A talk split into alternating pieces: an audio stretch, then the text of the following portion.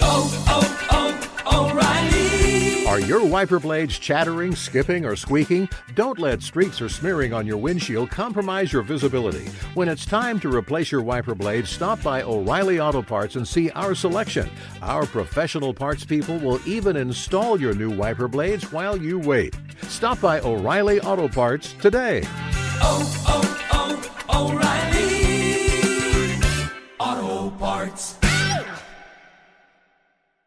There's nothing like snook hook sets at dawn or catching a tarpon in the moonlight. Find your next fishing trip made easy on fishing booker dot com and experience the magic of the Sunshine State or any other destination on your fishing bucket list. Book a blue water adventure in search of sailfish or go snapper fishing with the kids. With over six thousand captains and trips to choose from, planning your next one just got a whole lot easier. Download the Fishing Booker app on the Google Play or App Store, or visit them online at fishing booker dot com to book your trip today. forty-six percent of Americans expect to leave behind financial obligations when they pass away, so it's crucial to make sure your family is financially protected. Policy Genius helps you find the right life insurance coverage by comparing options from America's top insurers with help from licensed, award-winning agents. Secure your financial future with Policy Genius. Head to policy genius dot com to get free life insurance quotes in just a few clicks. That's policy genius dot com. You're listening to the Sportsman's Nation Podcast Network, brought to you by Federal Premium Ammunition. Now, Federal has come out with a new turkey load called the Heavyweight T S S, or the Heavyweight Tungsten Super Shot.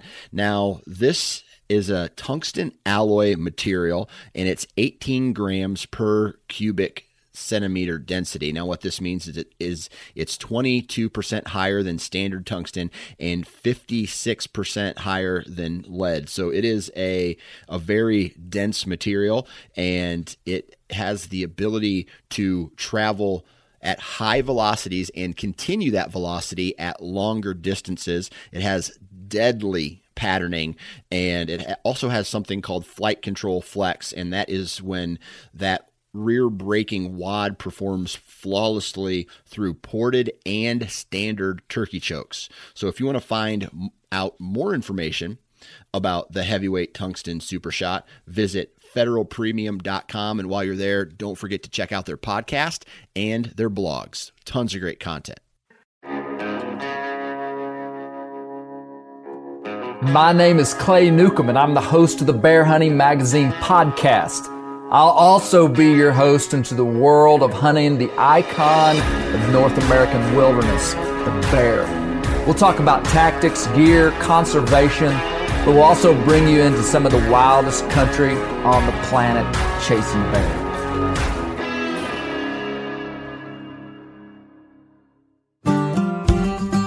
Hey guys, I hope that uh, your quarantine time has been productive for you. I hope that uh, you've got a job, and I hope that everything's going well. I hope that you're getting out to do some spring bear hunting. Some of the some of the states are opening back up, and some of you guys that are residents in states that have seasons, I hope that you've had some time to get into some wild places chasing bear. Um, hey, this podcast, I'm with my good friends, Justin and Becca Spring. They are very interesting people. Justin is the director of records for the Boone and Crockett Club. And on this podcast, we talk about a lot of just general fun stuff about where they live up in Montana and some of the big game stuff up in Montana. But Justin also tells us about his recent trip to hunt muskox in Nunavut. Super interesting story. And Justin and I have a good conversation about Boone and Crockett's stance of using technology with hound hunting entries for Boone and Crockett.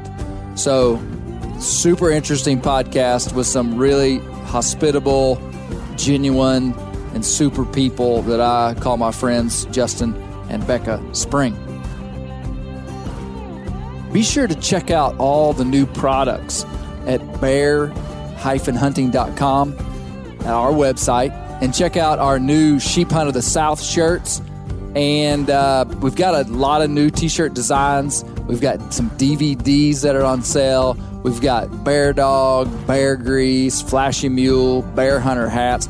We've got a lot of cool merch. Check it out. And, uh, and hey, while you're there, check out a subscription to Bear Hunting Magazine. We're the only Bear Hunting Magazine in the world. And uh, you can get five dollars off a one-year subscription by using the code B H M twenty. So check it out. And hey, I want to give a hat tip to our buddies at W Hunting Supply, Northwoods Bear Products, and our buddies at the Western Bear Foundation. You're going to enjoy this podcast with Justin and Becca Spring.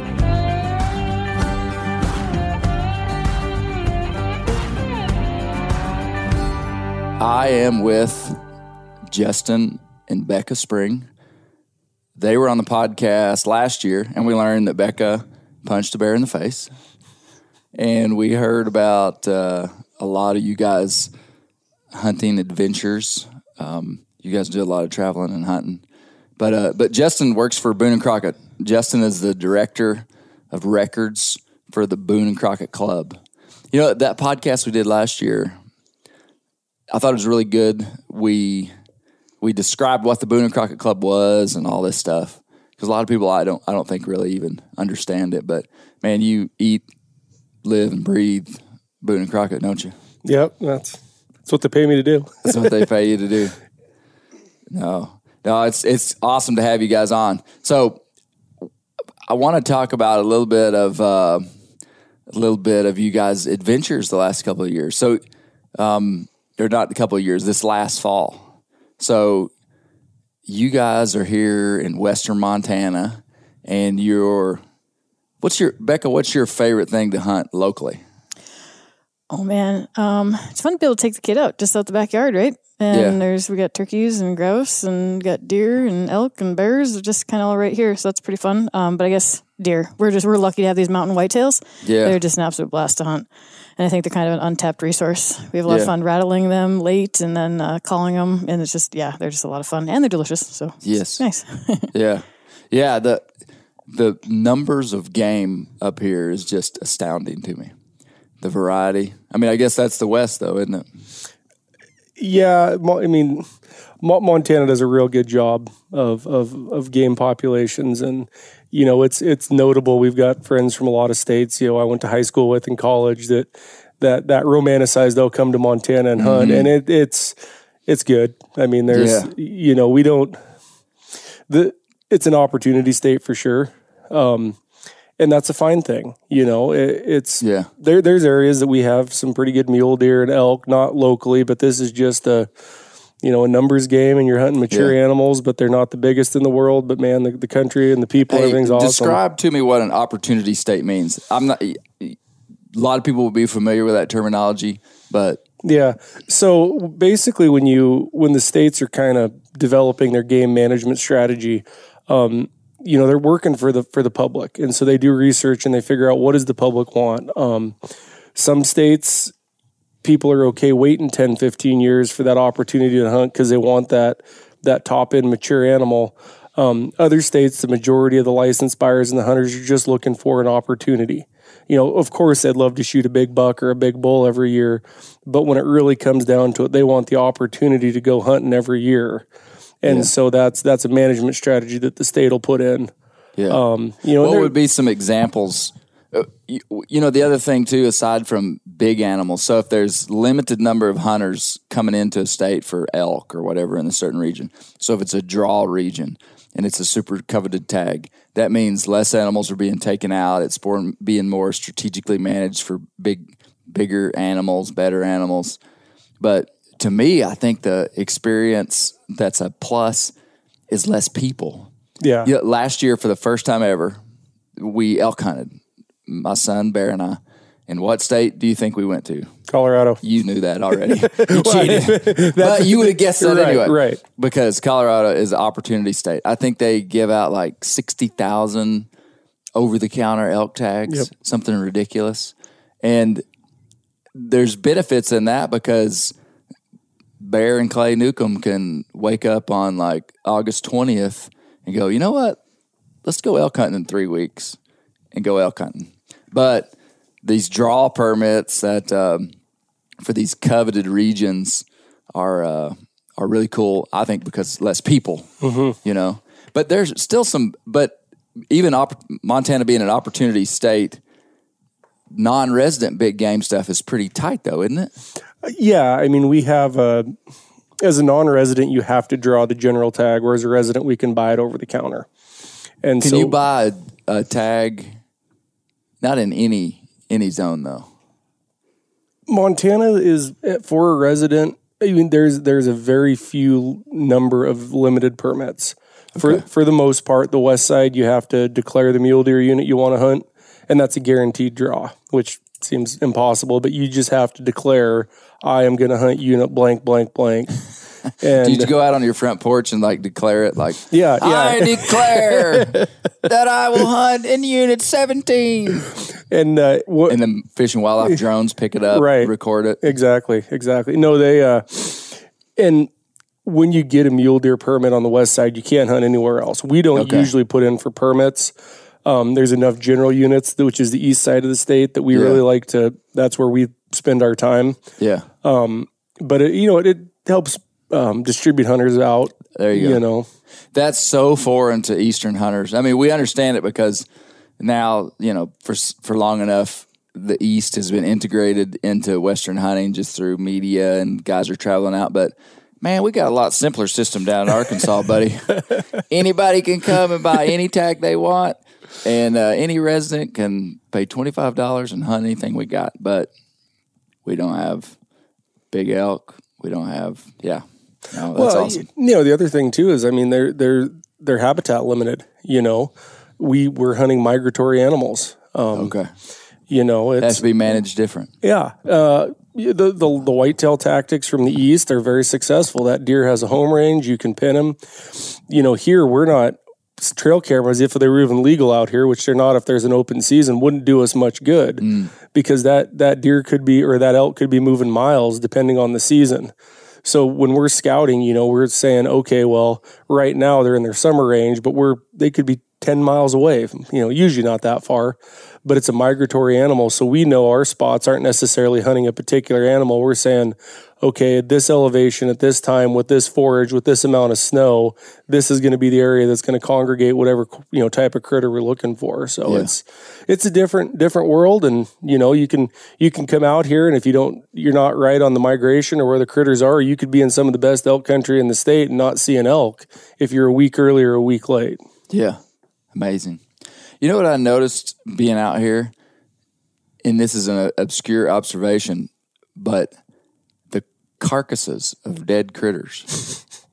Really, everywhere that I've been, and and there, you know, there's like elk carcasses, mule deer carcasses, and when you have big populations of big game, predators are killing them. Yeah, I mean, there's a lot of stuff. You know, there's a vibrant cycle of life out here, you know. Um, I don't know why I noticed that, but uh, it, it seems like every time I got out of the truck, there would, you know, you'd walk. I mean, it wasn't human-induced stuff, I don't think. I mean, it was like, appeared to be natural.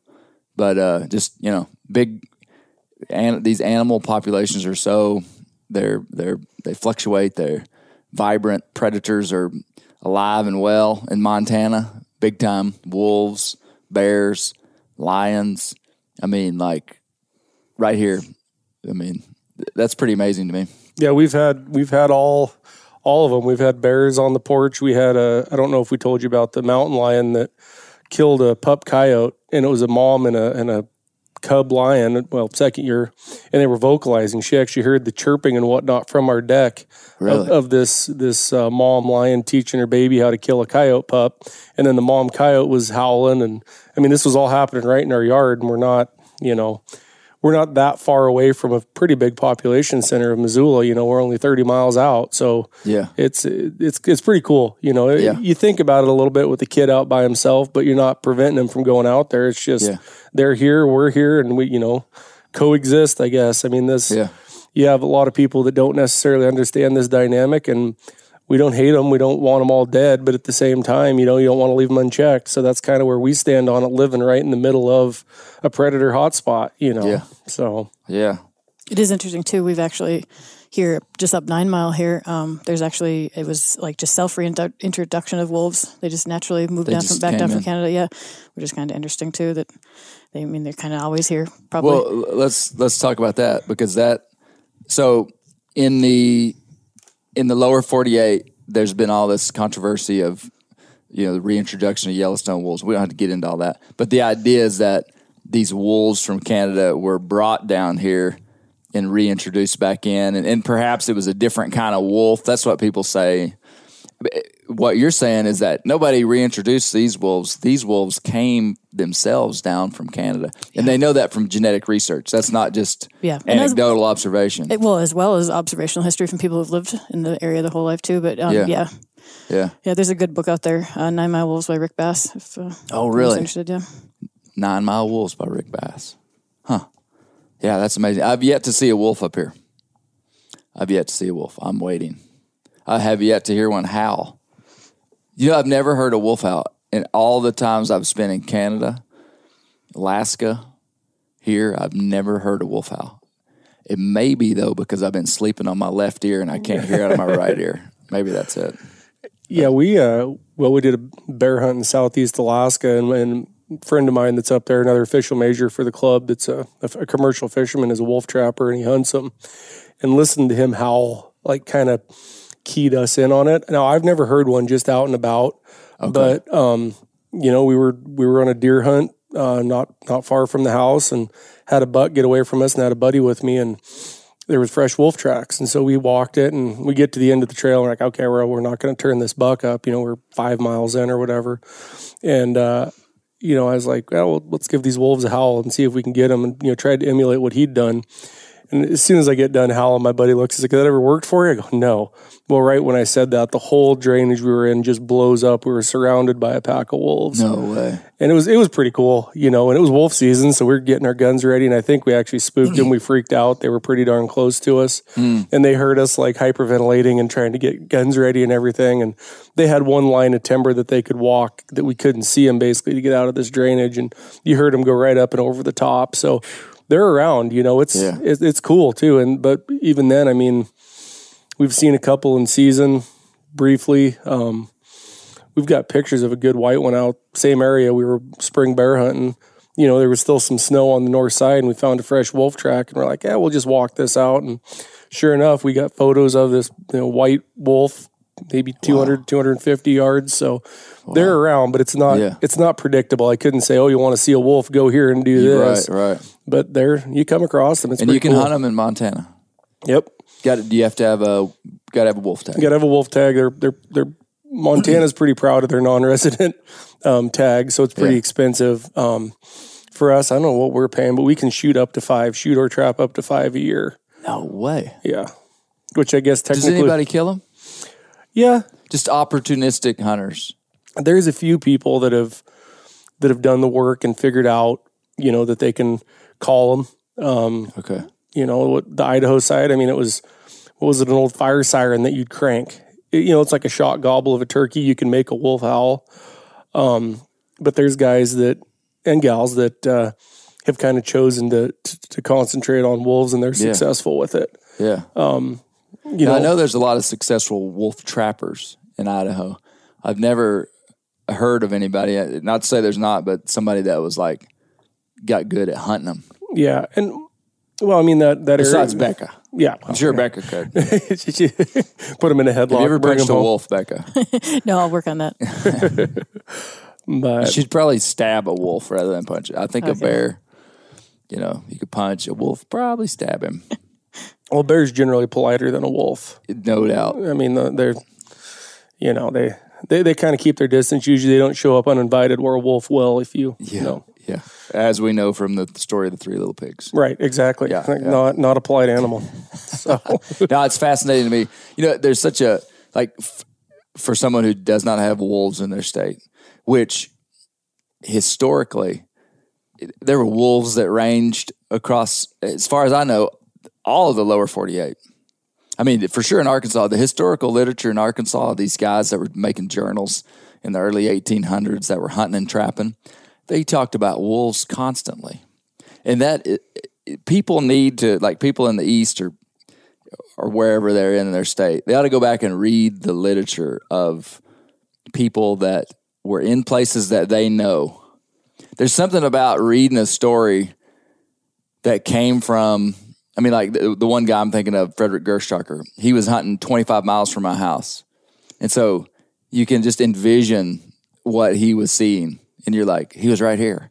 And he's talking about killing mountain lions, wolves howling, you know, and it just, it kind of puts it in perspective, like a, like a, you know, you kind of get this, like a little bit richer, a little bit deeper understanding of big game on this continent, kind of before a lot of different stuff happened. Yeah. But so I say all that to say wolves are like this, almost like mythical creature. So it's, I love it. I absolutely love it.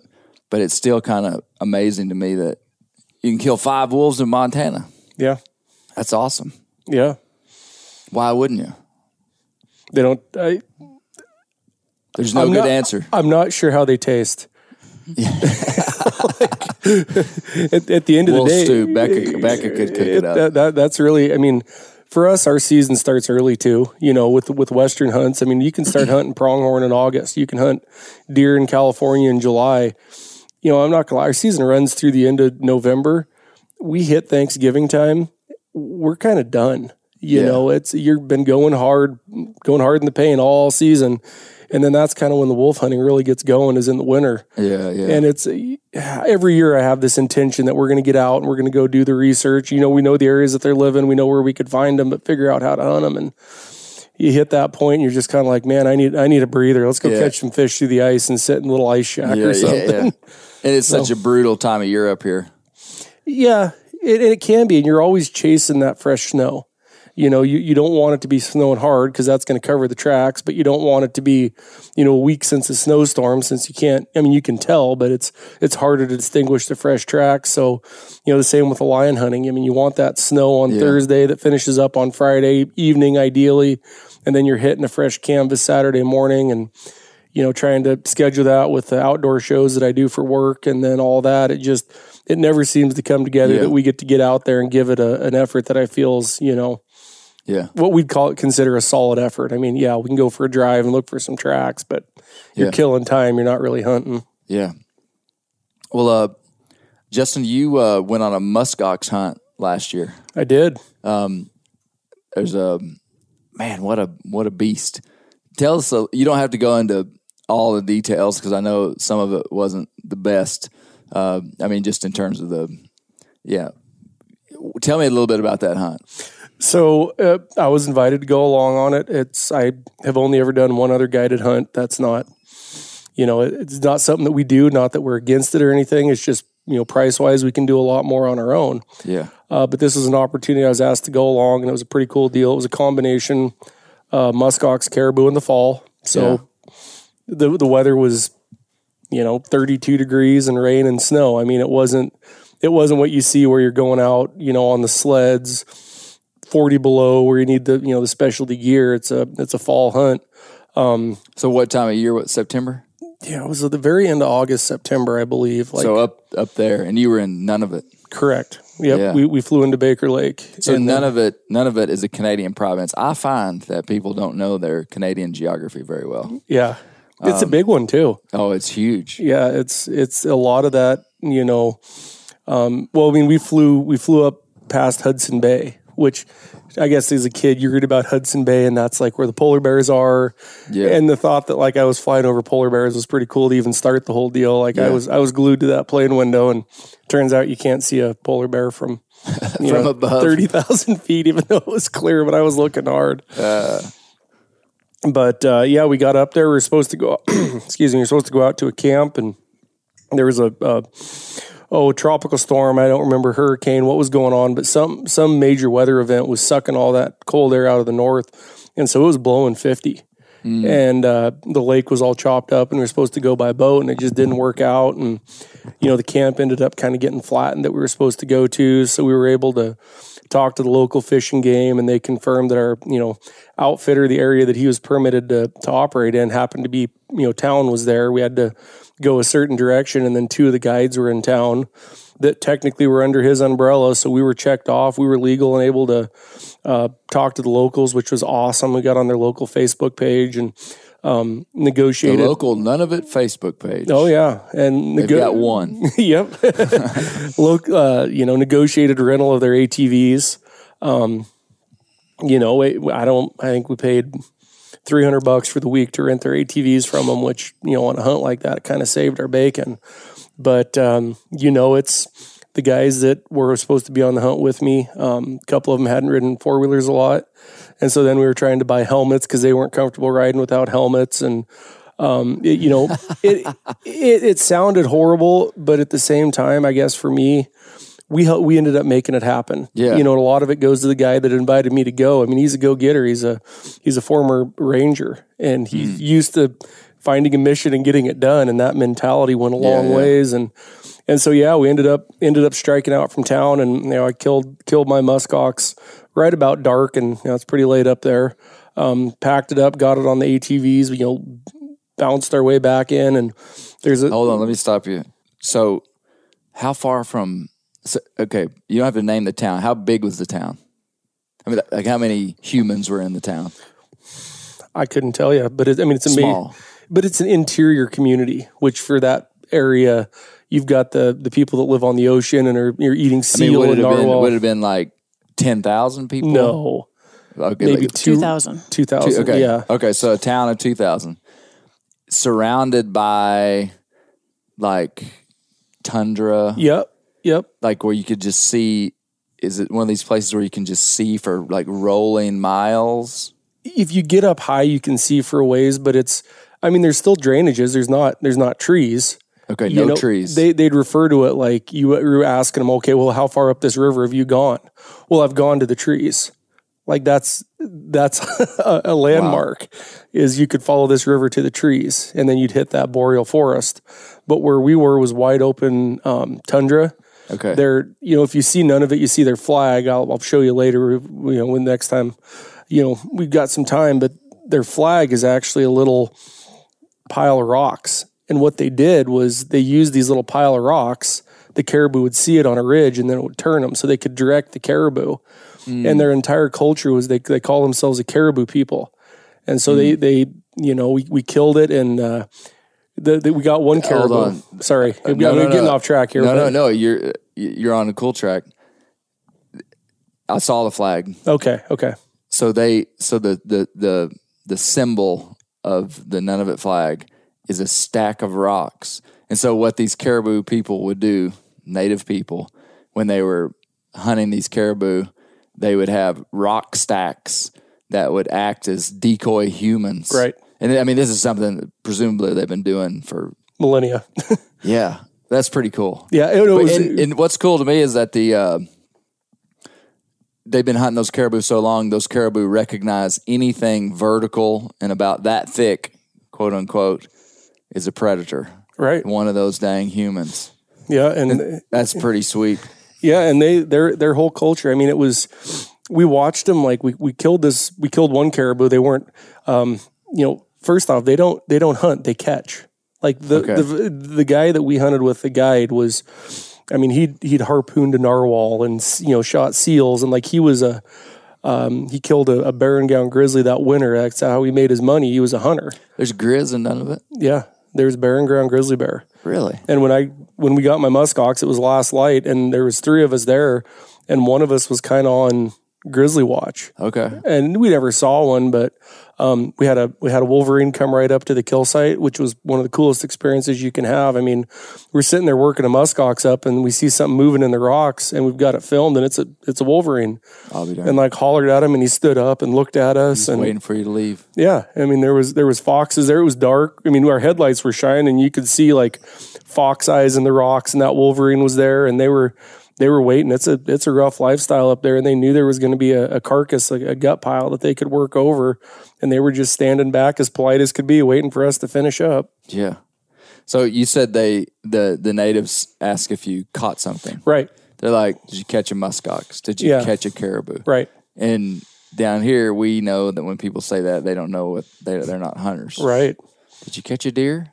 No, I didn't catch a deer. I killed a deer. But, but up there, that's what they say. But, but clearly, that's their culture. That's what they do. And so I'm not one to tell them that catching a muskox or catching a caribou is wrong. And so yeah. it was, it was, and the, the people were um, just over the top, friendly, nice, but they, they lived on the land. So we, we get the muskox, we come back. The story I was going to tell is we, there's an old mine access road, or there's an access road to a mine that has a couple side chutes where they've done exploratory. And so that's kind of how you access these areas where you hit their trail system. Well, we hit this, hit this gravel mine road. We go across the bridge. We're beat up, you know, bouncing across these trails. And none of us had, had spent the amount of time that they do on snowmobile and sled or whatever and uh, four-wheeler. So we get back and we're kind of gathering ourselves and getting the load set. Well, look up, the whole sky is lit up with northern lights. And so that, that, I mean, the whole thing, you couldn't really script a better, you know, hunt. And when we saw him, we spotted him from a ways. We were able to sneak in on this muskox. There was a, a younger bull that uh, you kind of think of the muskox as just, you know, out there doing their thing, not real active. I mean, this bull was goring the tundra with his horns and jumping around and all fired up. And the mm. one I ended up killing was... Now, how many did you see all in one group? Um, the, that group, I want to say, was maybe ten, eight or ten. They were just kind of spread out. They yeah. weren't like huddled up yeah, like we, you envisioned them. No, one of the one of the bulls that the group got was a single. Um, that was the guy that I went with. We spotted a bull all by himself. And, you know, we were sneaking up on him and he wanted, you know, everybody to be a part of everything. And so he's like, no, no, stay right with me. And well, we're getting real close to this bull. And I was like, dude, I'm just going to stay back. Like, you know, it's him and the guide, you have yeah. to be guided. And I go, I'm not doing you any good. And he's like, well, I want to range. And I was like, dude, Mike, we're within one hundred yards. Just put the X on the big part. You know, it's, we're not to the point where at a definitive range with a rifle is really going to make a big deal. Well, I'm wearing a, a tan backpack with gray clothes on. And I'm kind of huddled there. Well, the sun comes up, and the guy, and I didn't know this later, but um, the bull sees me, and he starts walking towards me, and the guy tells Mike, he's like, you should shoot that muskox, or he's going to run Justin over. Because yeah. I look like a bull muskox laying there in, oh. the, in, the, in the tundra. You kind of look like a bull muskox anyway. Oh, thanks, Clay. I appreciate that. You look like a squirrel. Yeah. I was thinking it was a compliment, what I was saying to you. He smells way better than a muskox. Uh, yeah, he, Does a does a what's the does the muskox see well? I I don't think I think it's probably similar to a bear. Really, you know, okay. people people say oh bears can't see. Well, they can see as good as we can. See, that's weird because you would think a a big. I guess they're an are they an they're they're not an ungulate. Are they an ungulate? Are they they're not like a deer. They're uh they they're got bovine. A cloven. Mm-hmm. Yeah, bovine. Okay, they're bovine. Okay. Well, they they. Um, just seems like on the tundra, sight would be like a massive predatory defense. Yeah, we got I mean, our we got our resident looker upper that is frantically checking on whether we ovibus, uh, but uh, yeah, yeah. No, so it seems like they would have really good eyes. But now when I l- think about them, they they don't necessarily have huge eyes. Yeah, the, the skulls on those. And are I'm awesome. Sure their noses are really good. Yeah, but you know they're like I said it, we. The the group I got mine out of, we had some rocks and some kind of ridges. And they weren't it, hard to stalk. I mean, it wasn't no, like stalking an antelope. No, and and we we held up. I I can't remember exactly the distance, but it wasn't a far shot. But we first saw him. I mean, we had him at five hundred yards. And again, you know, you just it was very interesting to me because this this guide had guided a few people, but not killed a bunch of muskox. But somebody had told him that some people wanted to shoot a long ways. Okay. And he asked me, he's like, is that gun a far shooting gun or a close shooting gun? And I was like, well, what do you mean? That's about the way I talk about rifles. I go, Sam, what do you mean? He goes, he goes, does that shoot far or shoot close? And I was like, well, it's it can shoot away, Sam, but we got a fifty mile an hour crosswind. Like, let's get closer. And so we get to three hundred fifty. And he goes, He goes, well, you know, is, is, would you like to get closer? I'm like, well, Sam, can we get closer? Then it's just the way he talked, you know, very matter of fact. He goes, yes. So we stop again. He's like, would you like to get closer? I'm like, Sam, I'd like to get as close as we can, and then we'll we'll talk about a shot. And he goes, okay. And we got, you know, it was, I mean, it was a rock that was about the perfect height that I laid a pack down on, and you're shooting off of a bench. And, you know, I was saying that other bull's goring the ground and jumping around. Well, this bull's got the cows, and he's kind of, he's watching him out of the corner of his eye, but he does, you know, pretending to not pay him any attention, but that had his attention. He was watching this younger bull and, yeah, you know, got the shot, and it, it worked out, you know, great. Um, yeah. You know, I keep going back to this, Justin. I'm intrigued by these muskox. Um, you know, their their defense mechanism would be, you know, like a caribou's defense mechanism is to run. Mm-hmm. An antelope's defense mechanism is to run. The way that you win by running is to run before the thing that's trying to catch you starts to run. Yeah. So they have great eyes. So they can, like, see a wolf and go, okay, boys, get ahead. The muskox defense is they huddle up. Like, you yeah. see this. And so they're ready to defend themselves, and they're young, not by running, but by just you're, brute no, force. Brute force. You aren't getting through this. Mm-hmm. So I guess it would make sense to me that they wouldn't necessarily have the, the best eyes on the tundra, because it's like if a wolf's at three hundred yards, he's not a threat. Yeah, we're just going to keep eating. Well, and I if was, he's inside a, you know, if he's inside that zone, then they whoop, mm-hmm. circle up. But I'm amazed that they had, weren't killed out by native or, or, or by just humans over the eon. Not killed out, but uh, they uh, they weren't into muskox meat. That's where I was getting yeah, into. Yeah, they they were a caribou people. So. Anyway, we were talking about this, and what I was going to say is, well, you got the muskox, got it out. We all, all got our bulls, but we got one caribou, and he took us to his family caribou camp up this river, which was one of the cooler experiences ever. But the river we were on, like, he had the same boat that he used to go chase narwhals and seals was the same boat he was running a river with. Now, you know, I grew up in Oregon, so running a jet boat on a, you know, a, a riffly river isn't a big deal. Well, yeah, you're not running a, you know, basically eighteen-foot Lund with a prop, and we're running in, you know, three feet of water. And he actually stopped at one point to show us how shallow it was. And you could see the look on his face. He's like, I didn't think this through, because he couldn't get back up to speed. So I'm uh, laying on the front of the boat trying to hold the bow down so he could get up to speed and get us running again, mm. which was cool. And we get to this big rapid, and, you know, he just stops and he goes, we will wait for the other boat here. Many people have died here. And he doesn't elaborate, you know, and he's a super friendly guy, but, like, that's just the way he said things. And all of us are sitting there going, like, oh, many, many people have died here. Okay, this yeah. is... So anyway, we get up there, we kill this caribou, it's last light. We're kind of nervous about getting back down the river, you know, back into town. Did you town. go past the rapid? Oh, yeah, yeah. But the other boat was just better. They they, they followed us. So Sam, oh, okay. Sam knew the river. So they would just watch you die. He was just... Yeah, he was making sure that, that we were there in case Thanks, they, man. they had hey, a problem. If we died, just watch, just watch it and yeah. just let people know that we didn't make it. Right. So get this caribou and... you know, we're, we're taking care of it, and all of us are in there. We all hunted quite a bit, so we're trying to help. Well, Mike goes to gut this caribou, and Sam just shoots him this look, and I'm elbowing him. I'm like, no, no, no. And Mike's like, I'm just trying to help. I'm like, uh, we're all trying to help, but he, Sam's really into that. Like, just, and he's like, oh, I gotcha, gotcha. So we finish skinning it out. Well, Sam goes to gut the thing, and the first thing he does, he opens it up, he reaches, and he pulls out the kidney. And mm-hmm. there's a lining, you know, a, a, like a sinewy or a tissue lining around it, that he peels it off. He takes his knife and he cuts a dollar bill size out of the stomach, just the paunch. Doesn't mm. doesn't wipe it off, nothing. Takes that paunch, wraps it around the kidney, and eats the whole kidney. And a caribou kidney is mm. giant. And I'm a pretty adventurous eater. I, I feel like I'd try yes. about it. When they didn't wash off the, the paunch, I was like, mm, no. And so, and then he eats. That's where Justin's line is. Yeah. You got to at least wash the green off. So then he does the same thing with the other kidney. And, you know, thinking about it, I mean, if they're a caribou people, that's their, that's their vitamins. You know, we get veggies and we mix everything up. Yeah. Well, that's why they would crave, you know, the organ meat, is there's mm. so much in there that the caribou have, have, have turned from the tundra, you know, lichens and what they're eating on the tundra, the grasses. I mean, that's yeah. how they got the minerals. And he still craved that. That was the best tasting thing in the world, you know. And we we get back, they had the bones. He, he ended up inviting us over to his house to try caribou and narwhal, which, you know, you can't import it or anything, but they were eating it. And like, it was a, a frozen chunk of narwhal blubber that they marinated in some soy sauce and onions.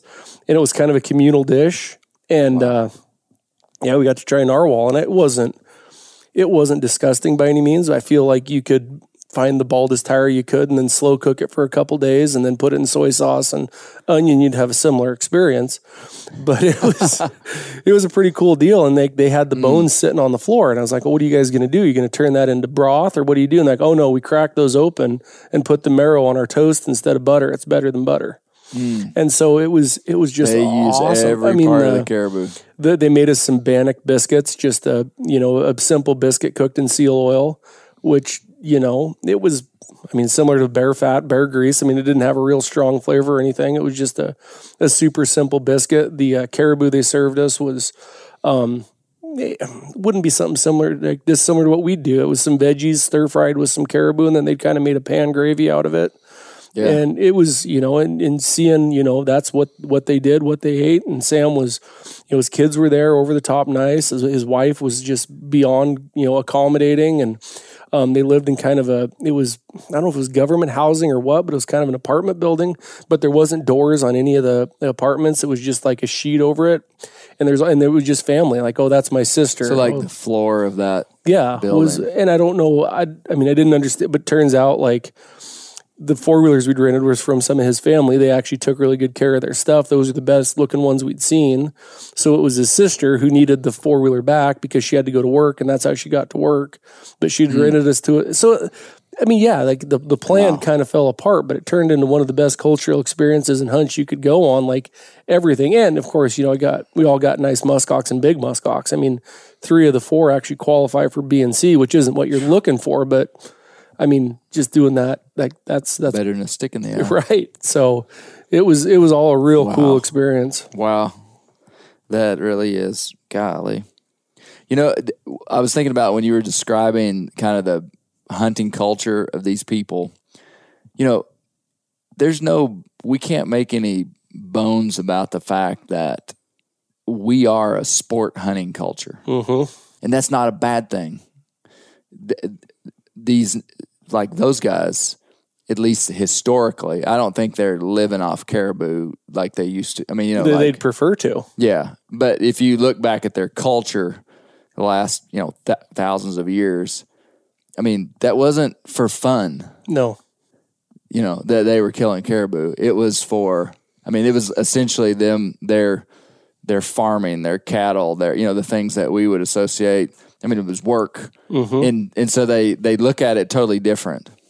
They look at the hunt totally different, and the the cool thing, and I think a lot of people wouldn't under, understand the term sport hunting, but sport hunting, recreational hunting, is actually a big part of what saved North American wildlife. Is we quit using them for, you know, we took away their market value, mm-hmm. so they didn't have, you couldn't kill them and sell them. That's a good thing if you want wildlife on a landscape.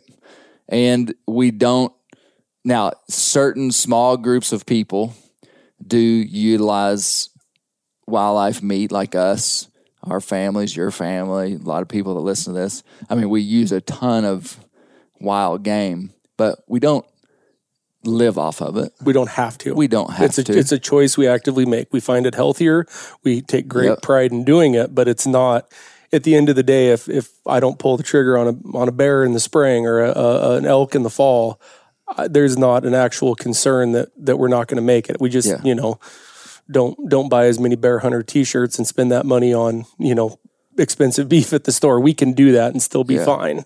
Yeah, but it, it it seems like uh like these native guides, like wherever in the world they were when they interact with a with people from America or the West, or you know that are that are sport hunters. There's always this kind of like tensions, maybe not the yeah, right word, yeah.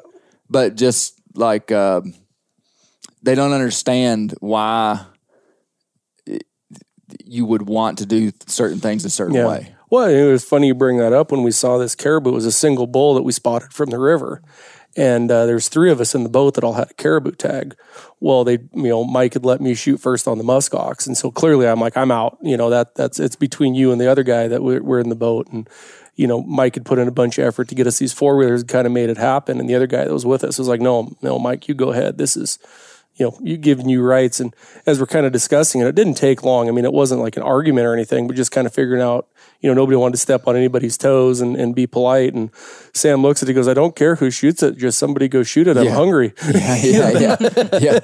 I need some kidney and paunch. Yeah. Like, come on, guys. Yeah. So, and it was, like I said, and he did an amazing job because he, you know, he read us and he saw what we wanted from the experience. And, yeah. and he got the caribou meat, you know, I mean, you could see right away. It's like, no, nah, this is, you know, yeah. this is all you. And then they were, you know, he didn't care who shot it. It was, but they had caribou, and you know, it was, it was a pretty cool deal. Yeah, man, what a neat experience. Yeah. Golly, muskox. I think they're one of the neatest looking of all the North American big game. Yeah. I mean, I, I would, I would love to, I would love to hunt muskox. I, I they're incredible animals, incredible animals. Um, Justin, we talked about earlier, um, Let's let's let's switch gears a little bit and talk about some hound stuff. Um, so for so the Boone and Crockett record system, record keeping system mm-hmm. has well, first of all, Boone and Crockett was the uh, I mean, they were the people that started talking about fair chase. I mean, back in the late eighteen hundreds. I mean, th- where did the term? Would you say that Boone and Crockett, Roosevelt, those guys were the ones that crafted that term, or was that there before? It was, it's very interesting. If you look, there was, there was a, a, a an ethics system of hunting that, that kind of came over from Europe. Okay. It was, it was a class thing back in, and, and, and, you know, the trophy side of things, that the quality of the estate, you know, you'd, you'd, you'd hang up your, your Sika deer or whatever it was, because the quality of your game showed the quality of your estate. But there was a clash. You didn't just kill everything, you know, well, when, when they came over here, there was still, there was the right way to do it. And, and there was, you know, it was a, I mean, it was a, the better off sportsmen that had the fine shotguns and whatnot. And, you know, this whole idea that there was an unlimited resource clearly wasn't the case.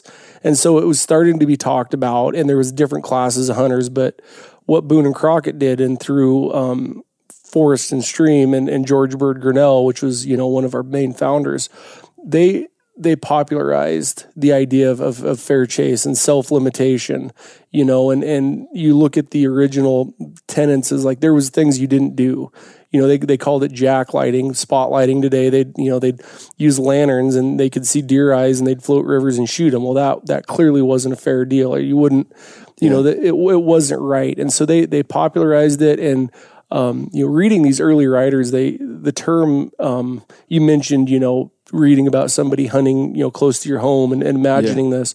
Um, there's a guy, Dal DeWeese, who was a writer that went to Alaska and uh, actually hunted a lake that I was fortunate enough to be able to go and hunt. And he, reading his description, he shot a he shot a second moose. And in his article, he's almost apologizing to the people reading the article. You're going to call me a game hog for killing two moose in my lifetime. Well, the second moose he killed was actually the largest moose ever killed in the world at the time. Mm. And so even then, they when when was that?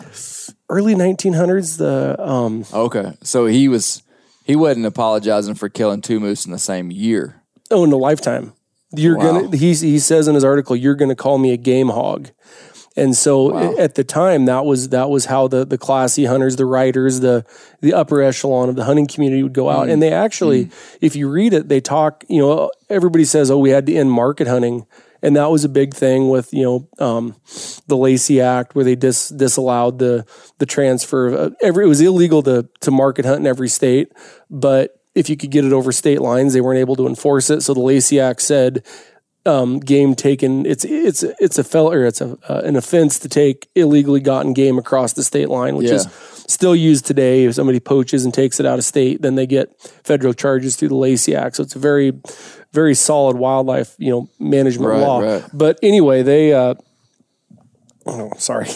I get, you got me too excited about too many of these Lacey, things. Lacey, man, you could start talking uh, yeah, to Justin no, about the Lacey Act and he like hyperventilates. Yeah. So anyway, um, these guys, they, they, they made this selective hunting. You couldn't put pressure on the young. You couldn't put pressure on the females for wildlife to recover. And then it kind of, you know, it was self-regulation to start with, and we had to get hunters to buy in. Well, then, you know, Aldo Leopold started the, the first um, wildlife program at Wisconsin. And so yeah. you started, states started getting um, professional management where the hunter didn't have to self-regulate as much, because now we have regulations that say, hey, you can only take this much. But that, you know, the essence of the hunt and doing it right and giving the, I mean, fair chases, you know, how can you have a fair chase when you have a gun? Um, you know, the definition is the animal has, has the opportunity to beat you is what yeah. the the idea was. It's, yeah, I mean, look opportunity at opportunity of escape. Right. And that, that is the fair aspect. And of so a like some, some places where there would be no opportunity of escape would be like uh, an animal crossing a river and you're in a boat. Yeah. And, you know, this, we've all seen pictures of like deer swimming across a river and like a boater just kind of like being up beside it and like videoing it. Like mm-hmm. you could kill that animal. Right. Or, or in an enclosure. In an enclosure. That, that is kind of the basis. And yeah. so there were certain things that were, were just too easy. And, and now we have a lot of talk of technology and, you know, I mean, the the basis of, you know, how far is too far, how far is long range shooting, that's a very hard number to to come yeah. up with. But at the same time, if you're if you're deadly to two thousand yards, does that animal really ever have the ability to detect you?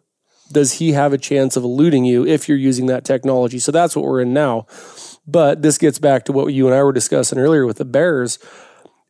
Dogs are not an unfair chase thing. I mean, that's the right, culture. Right. That's, that's, that's what, you know, I mean, the bear hunters of the East, I mean, the, the hunter heroes of the day were dog hunters. I mean, it was, yeah. but it comes to a point where what Boone and Crockett said historically, when we made this rules, was the, the actual radio callers.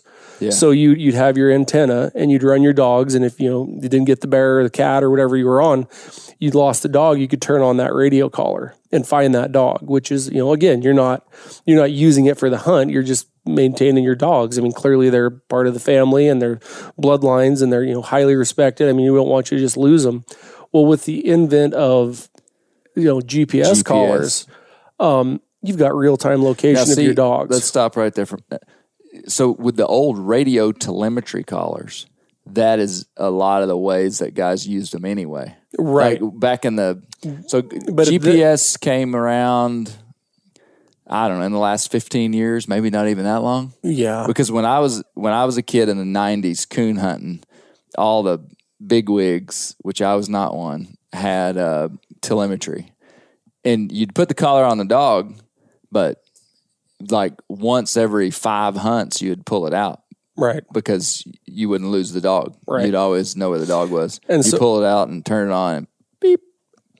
Beep, beep, beep, beep, beep, beep. And it would point to where right. the dog was. And at that time, we said once that receiver gets turned on, the fair chase aspect is over. Okay.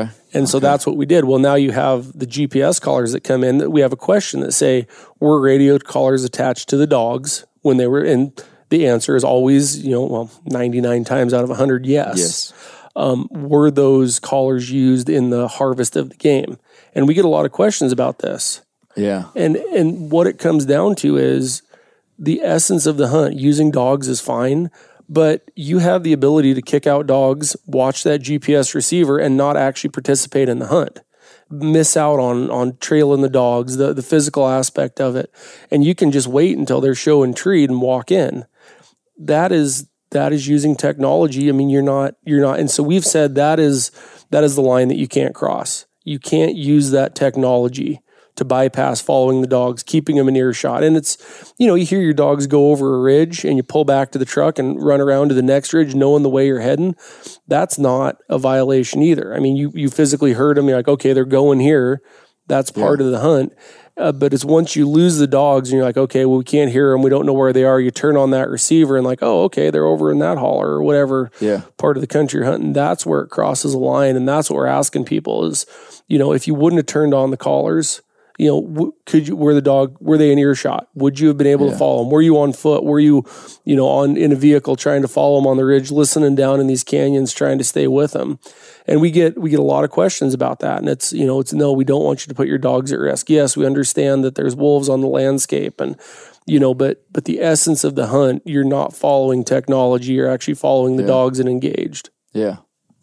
You know, that's, I guess the, the thing for a houndsman to take away was that if they were in a situation where they were, you know, wanting to put an animal in the in the in the book, they would do that.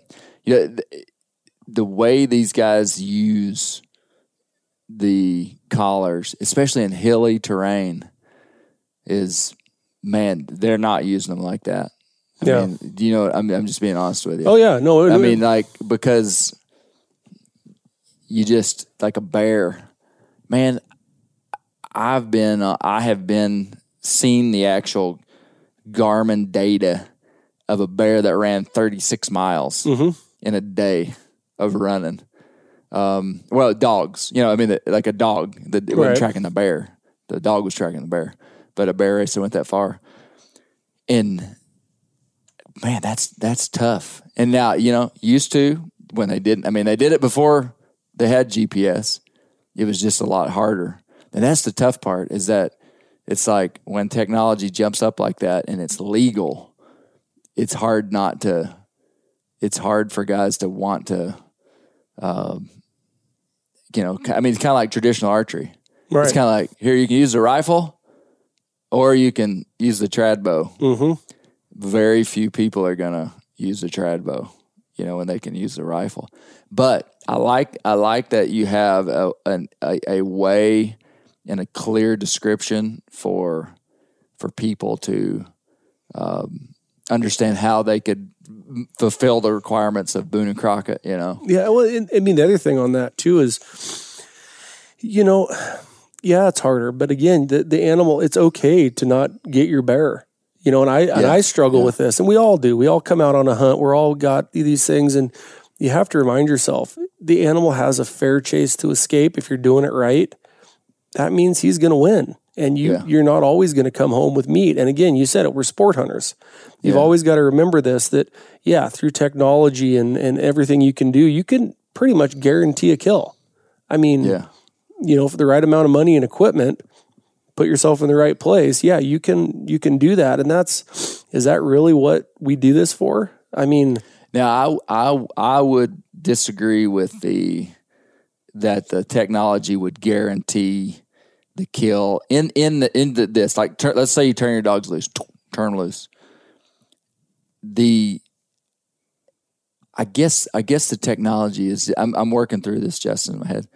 I guess the technology is um, is just helping you find your dogs, because like you could turn them loose and the dogs could be treed eight miles away, three hollows over, and I mean they caught the bear. You know, I mean, the, the bear, mm-hmm. but then it takes you, you know, till dark to find them. Right. If you're just listening by ear, you know, and then, so you go in and you can't, you can't take the bear, you know? Um, so the, I guess, the, you know, the, it's, it's, and I guess that goes back to the essence too of the houndsman is the, is the hounds are doing the work. And that's where it's a little bit of, right. a, you know, it's like, Those guys aren't. Those guys aren't interested in killing the bear. No, they're no. interested in the dogs doing the work and killing the bear. And so I guess that's where it's a fine line, because the technology is just helping you follow the dog. Now, in an outfitted hunt, like where this guy has no connection to the to the dogs, and he's literally just interested in killing a. animal, right? We do. That's not a bad thing. No. I'm not saying it's a bad thing. Like that guy's different than the guy that's raising those hounds. You know what I mean? Hundred percent. It's it's a big ask to like say, don't use make this like twenty times harder. You know. Anyway, I'm just thinking, yeah. man. No, it, it, it, it is. It is. It's a squabble. You know what? What's cool about Boone and Crockett is that you guys are trying to be relevant inside of changing times, which mm-hmm. we all are. Uh, I love it that what you just said, I think is the thing to key in on, is that using dogs. Because I think sometimes people might think that p- other people, if if you were looking at hound stuff from like a persecution mentality, which right. sometimes we do. Right. It's not the hounds that make, the hounds are absolutely, I mean, you guys recognize that houndsmen are incredible. I mean, they are outdoorsmen. They are, they are, I mean, like, it's not the hounds that would make something not fair chase. Right, exactly. The technology. Yep. And and, and that's one that, I mean, some people are going to listen to this and say, ah, oh, that's bull crap. some people are going to listen to it, and I hope they just understand the intent. You guys' yeah. intent is to protect the fair chase aspect of the sport. And whether you agree with the technicalities of what you come up with, that's kind of irrelevant. The idea is that we do have to protect fair chase. Yeah, you can't, you know, the, what's the statistic? seventy-two percent of the population doesn't hunt but supports it. Yeah. And and that's the biggest thing, is that's where the fair chase thing comes in. And, and in my opinion, which, you know, not not the club as a whole, but me personally, I mean, that's our biggest fight. We yeah. have to conduct ourselves ethically and, and police ourselves. We can't be doing things that, that the layperson finds offensive, you know, and, and justify it in our own mind. We need to say, you know, what what is too far? You know, what is what is the line that that no longer the animal has a chance to escape? You know, where where are you where are you sacrificing wood, woodsmanship for technology? You know, and I mean, and now that's a booger, because you, I don't know if you've heard me say it before, but when guys start dogging on me about baiting bears, I go, okay, you take me with a bucket full of bait and a bow and arrow, and you go with Onyx hunt maps. This is like an Onyx commercial, because basically I'm equating Onyx to being like using technology. I mean, holy smokes. These new technologies, I mean, you're kidding yourself if you don't think that it's incredible. I, I mean, yeah. being able to mark waypoints across canyons and to be able to go into these deep places. I mean, like me hunting the West, not being familiar with this. For me, being able to turn on the little track thing, track, and to track myself and to know how to get back out of there. No, that that's no, a no, that's it, a booger, because that that is massive tech. And I'm not, I'm saying use the heck out of it, but right. I'm saying, you know, just like anything in life, you know, you have to draw the line, and then when you draw that line, there's a way to go, well, if that's on that side of the line, then that's oh, yeah. on that side of the line too. And, and, you, and you can't, you can't win it. Y'all understand what I'm saying? Yeah, I know. And I mean, I, I dealt with that. I was in um, Arizona. I had a buddy with me that he just was along for the ride. He wasn't a, you know, he's not a big hunter. I mean, he's hunted, but he's just more up for an adventure. And so we drive down there and get down there in the area that I'd scouted online. It wasn't as good when we got boots on the ground. So we're going to this new area. And, you know, I'm watching my G P S, I'm watching Onyx, I'm watching everything. I know the elevation that deer are going to be at. I know what I've looked at ahead of time. And I'm one hundred percent dialed in on this. And I get to this spot, and I, we're going to camp here and, you know, whatever. And sure enough, we find deer the next day, kill a nice buck, you know. And we're driving out, and there's somebody set up long-range shooting with a tent, and they got their gun and their rangefinder. And I start grumbling about, oh, that's not fair chase, you know, a little bit judgy. And uh, my Can buddy... Can you get that way, Becca? My buddy looks at me and he goes, oh, okay, Mister G P S, Onyx, everything. And you... And, it made me think about it. And that yeah, and yeah. that's all people really need to do too. I mean, yeah. clearly don't break any laws. Like yes. that that's not ever okay. Yeah, yeah. But it's a personal choice. And yeah. and if the country you're in is, you know, you don't feel like it's it's making it too easy, you know, that's fine. But there's, I mean, you know, the, the old bear hunting term, classic, a garbage bear. You go to a garbage dump, there's going to be a bear there. Yeah, that's I mean, not a guaranteed kill, but you're greatly upping your odds and taking a shortcut. Some people are okay with it. Some people aren't. Yeah. That's that personal decision. Well, of fair know, chase. Fair, cha- fair chase goes beyond the law. A hundred percent. Yeah. Hunting, hunting ethics goes beyond what is legal. And, um, and I think all of us have a way inside of our own. I mean, everybody knows their own unique challenges. Like, I know what I'm up against when I come to Montana on a bear hunt. And I choose to make the weapon not the limiting factor. Right. I carry a rifle yeah. that will shoot a long ways. I mean, for me, a long ways. Mm-hmm. Um, for me, that's that is enough restriction that that bear has a lot of chance to get away from me. And he does most of the time. Well, you know, the other thing, I mean, I always tell bow hunters, I go, there's there's no rule that says you can't shoot a bear in bow range with a rifle. You know, yeah. all, all the bears I've killed in Montana have been less than twenty yards. Every wow, single one I'm of doing them. Doing it wrong, Justin. um, you know, and, and I, I've taken longer shots on things, and I and it's some of my biggest regrets. And some of them were very successful, good long shots. But looking back on it, I'm like, yeah, I should have tried to get a little closer, given that critter more of a chance to detect me. Um, you know, but again, it's a personal thing, and you're thinking about it. That's the other yeah. thing too. I mean, if you're out there consciously being like, is this legitimate? Am I, am yeah. I giving the animal the respect it needs? You're, you're in the right mindset. If, yeah, if yeah, you yeah. find yourself slightly to one side or the other of a fair chase requirement for record book entry, that's not, that's not the end of the world. That that's just be thinking about it. Are you respectful? Are you, are you treating this animal with the respect it needs? I mean, it, they faced extinction. I mean, everything we've dealt with, we're in time now. I mean, how do you sell fair chase to somebody, you know, on the East Coast that, that the deer are overrun and they can't kill enough? You know, how yeah. you, how do you tell them that this nuisance that are overpopulated and, you know, have disease issues and are causing accidents? How can you explain to them that the way that we hunt that matters? It's a tough time, yeah, but yeah, you yeah. know, yeah. Well, I think we've got we we have to be concerned with optics.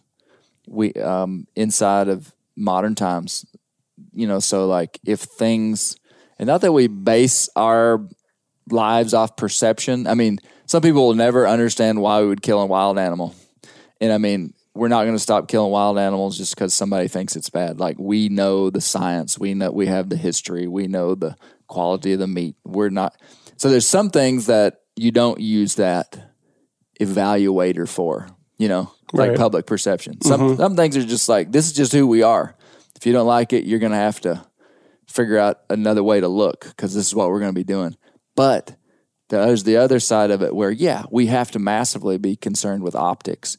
So that's where you get into those gray areas of technology. Yeah. And I think we have to be... we have to tell the narration of why and how we're using those things in the right way. I mean, like, you know, somebody could hear that, you know, such and such took a five hundred thirty yard shot at a bull elk. Well, maybe that's not the part of the story that you put on Instagram. Right. Maybe the part of the story you put on Instagram is that you hunted for six days and you passed up smaller bulls and you, you know, camped on the landscape with your dad mm-hmm. and your son. You see what I'm saying? I mean, like sometimes the, these things are, you know, it's, it's all about the way the story's told, you know, too. Well, and it's the way you think about it. I mean, again, we, with your example there, that shot distance, that makes it about you, not the animal. That's right. I mean, when when, when, right. when when your picture has a little sign you're holding up with the distance, it's a target. You've you've you've reduced that animal to yeah. nothing. It's about you, and it's yeah, humans. Inevitably, it's going to be about them. But at the same time, man, that's you gotta you gotta remember that you're you're just participating in the food chain. Yeah, you know, it's it's not just participating about participating in the food chain. It's not just about you. It's like it's, it's about the animal. It's about the experience. It's about. you know, the, the random rock you find or the, this cool little weasel that runs up on the, you know, stump next to you and, you know, runs across your leg. I mean, that's, that's all part of it. It's not, you know, I have the ability to deliver a shot at five hundred thirty yards on a bull elk. Yeah. That you, you've, you've minimized the whole experience. And I don't even argue made it somewhat offensive to even those of us that hunt. Yeah. Like, you know, I, like I said, those longer shots, put something on Facebook, and one of my buddies messaged me. He's like, oh, great buck, man. How far of a shot? And I was like, it was too far. You know, it was four hundred seventy yards or something like that. And I go, but he goes, why didn't you put that out there? And I go, because it's not about me. It's about this critter and the hunt and the, the, the country we were in and who I was with and, you yeah. know, the weather and all the adversity and the flat tires and all the, you know, all the experience. Yeah. And it's like, again, as long as you're analyzing what you're doing and deciding, is it about you or is it about the animal? Again, your your mind's in the right place. Yes. You know, I think what's beneficial about a conversation like this, Justin, is it it just gets it it gets your mind thinking in a certain way. You know, yep. So it's, it's not about it's not about rules and you know, I mean, because we are specifically talking yeah. about some rules with Boone and Crockett, but but it's about, I mean, if nothing else, these. I mean, somebody's got to define fair chase. They're, I mean, and, and that's that's the controversial role that Boone and Crockett has taken for mm-hmm. the last one hundred fifty years. Yep. Somebody had to do it. Yep, there's a line in the sand. There, and and you know what? When when you have to draw a line in the sand, you're going to take some criticism, but mm-hmm. you guys are doing it, and you're in the arena, and that's what that's what's awesome. So yeah. I have, yeah, I think that's that's great. And so a conversation like this, I think, can, you know, there's certain people that are already thinking like this. The, the challenge in modern times is to get the, you know, there, there's all in any group of people, there's always the core group of people, and then there's like the other eighty percent. Mm-hmm. And the other other eighty percent aren't bad people. Right. It's not it's not that they're they're just not into it as much as the twenty. You know, there's all any any group. You could take a classroom full of eighth graders, or you could take a a, a church, or you could take a this or that. And like there always seems to be like it's like eighty twenty. Well, what we've got to do is make the whole thing saturated with like core philosophy. Yep. Does that make sense? Yeah. So like get the common guy that just buys a hunting license and goes to camp for one weekend a year. That dude is super valuable to conservation. one hundred percent. Because he has purchased a hunting license. Mm-hmm. He is buying ammunition. He is contributing to Pittman Robertson. He's doing all the same stuff that me and you and Becker are doing. And he's a valuable contributor, but what we've got to do is is get those guys thinking for for whatever space they occupy in the hunting industry, right. in the hunting world, not the industry. You know, to start thinking about these things, and and, and I think that's how cultures shift. Like if, if we're trying to shift the hunting culture to this more thoughtful, intentional, um, grateful group of people. That can really explain our story, yeah, in a real, authentic, human way. Then conversations like this are good. It just gets people thinking in a certain vein. Well, you know, the other the other thing to think about too that we that we have is, you know, Boone and Crockett. The minimum entries are most people are never going to see that, but that doesn't mean that you can't hunt a forked horn with fair chase mentality. Yeah, we fight that a lot, and you know, you even said it. You know, well, if you're trying to get something in the book. Doesn't matter about the book. Doesn't matter about anything. It's the ethic that you go out there. And that's what, what our mission is from the ethics side of things. No matter what you're doing, you've got to you've got to be thinking about the how. It's not just, yeah. you know, and yeah, okay, you're you're hunting this big bull and you want to get it in the book and that'd be cool and that's a life goal and whatever. You know, sure, that that's that's fine. You know, that's that's what keeps me in a job. But at the same time, man, you know, that same ethic should be applied to everything. I mean, it's, you know, my, my dad said it to me with a hunt. Oh, we're, we're not shooting Boone and Crockett deer. We'll use radios because it's legal in Oregon. Well, no, no, it doesn't matter if you're the best deer you're going to see is one hundred forty inch deer, one hundred twenty inch deer, or an eighty inch deer. You know, it's, yeah. it's, it's every, everything we do. And, you know, you, you, I just read that article that you had about Mister Eldridge that you did that interview, your, yeah. new, your newest Bear Hunting Magazine. I was reading that and you can see it in him. It's, it's, it's, it's classy. It's, it, there's a way to be yeah. a hunter, a respected hunter, treat the wildlife, you know, work on your skills, sacrifice success sometimes. Yeah, you yeah. know, your, your Instagram following may not appreciate you as much as if you only have one or two kill photos a year versus twenty. But at the end of the day, the class that you're that you're putting out and, and who you are and how hunters are viewed, it's far more important that you worry about the why or the the why and, and whatnot more than yeah, you know, the end result. Yes. That's good. Becca, what do you think? No, I think it, I'm just thankful that you gave us time to talk about or gave Justin time to talk about this because it's really important stuff. And when so, Justin talks, you're talking. I know you taught sure. him everything that he knows. yeah. Uh, I wish. Um, but yeah, it's just really important for hunters to keep this in the top of their mind, I think. And I think it's just to be aware that this is, you know, probably integral to the future of our sport too. And, yeah. and, and the future of wildlife. I yeah. mean, if, if hunting goes away, that's, that's a lot of dollars that are not going to our wildlife. Yeah. You know, and we talk about funding of the North American model and everything, and we, we need to do some work. I mean, there's a lot of uses and a lot of wildlife and a lot of folks out there now that maybe aren't paying their fair share of hunting, but you know, that hunting does. But at the same time, man, hunting goes away. Dude, all your, you know, state wildlife management areas, all these things that fall under the umbrella of the the game agency, that's gone, you yeah. know? And so it's not just, oh, I'm entitled to this, or, oh, I, you know, this deer's on my property. I don't have to buy a license. No, man, this is the whole system that built the wildlife we had and built the country yeah. we had. So, yeah. Yeah. Excellent. Becca, closing closing thoughts. I'm all, what did you, all's what, on my brain is in, spring bear and turkeys, because turkeys keep kicking my butt this season. So I just got, got this chip on my shoulder, a feather you, on my shoulder. Are you letting the turkeys determine the uh, the uh, fair chase of these hunts just by how good they are? Oh, they keep beating you. So intelligent. I just I need some unfair advantage, I guess. I don't know. Yeah.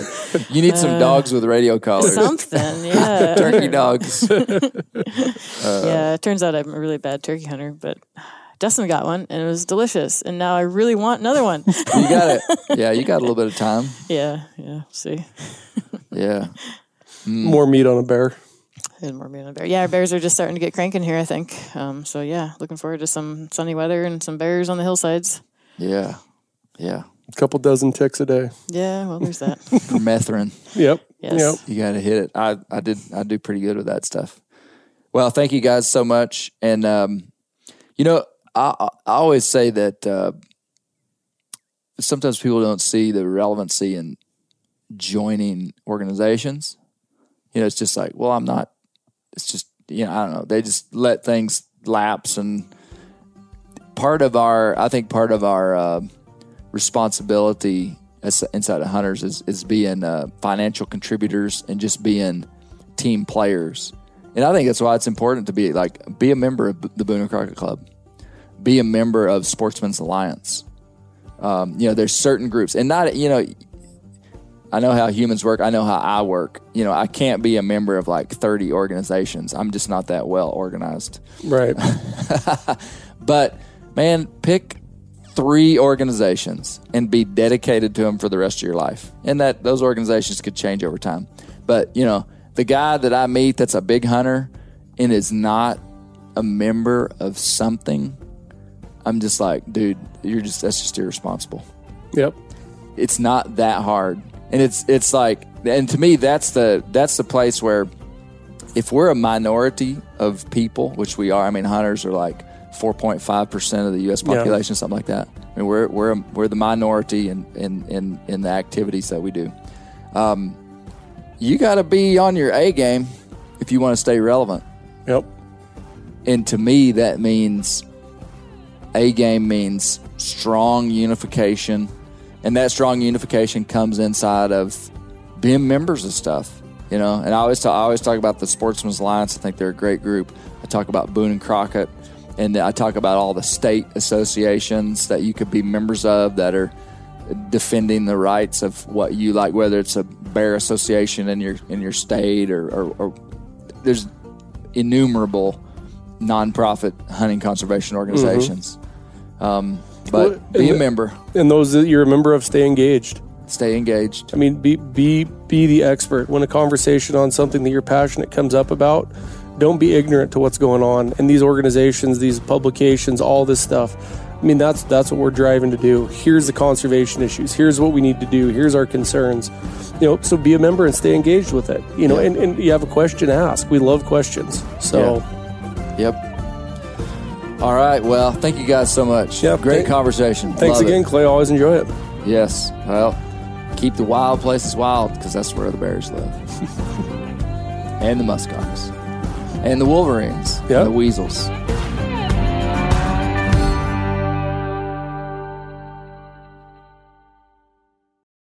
You ever get that feeling the walls closing in, the concrete jungle suffocating you?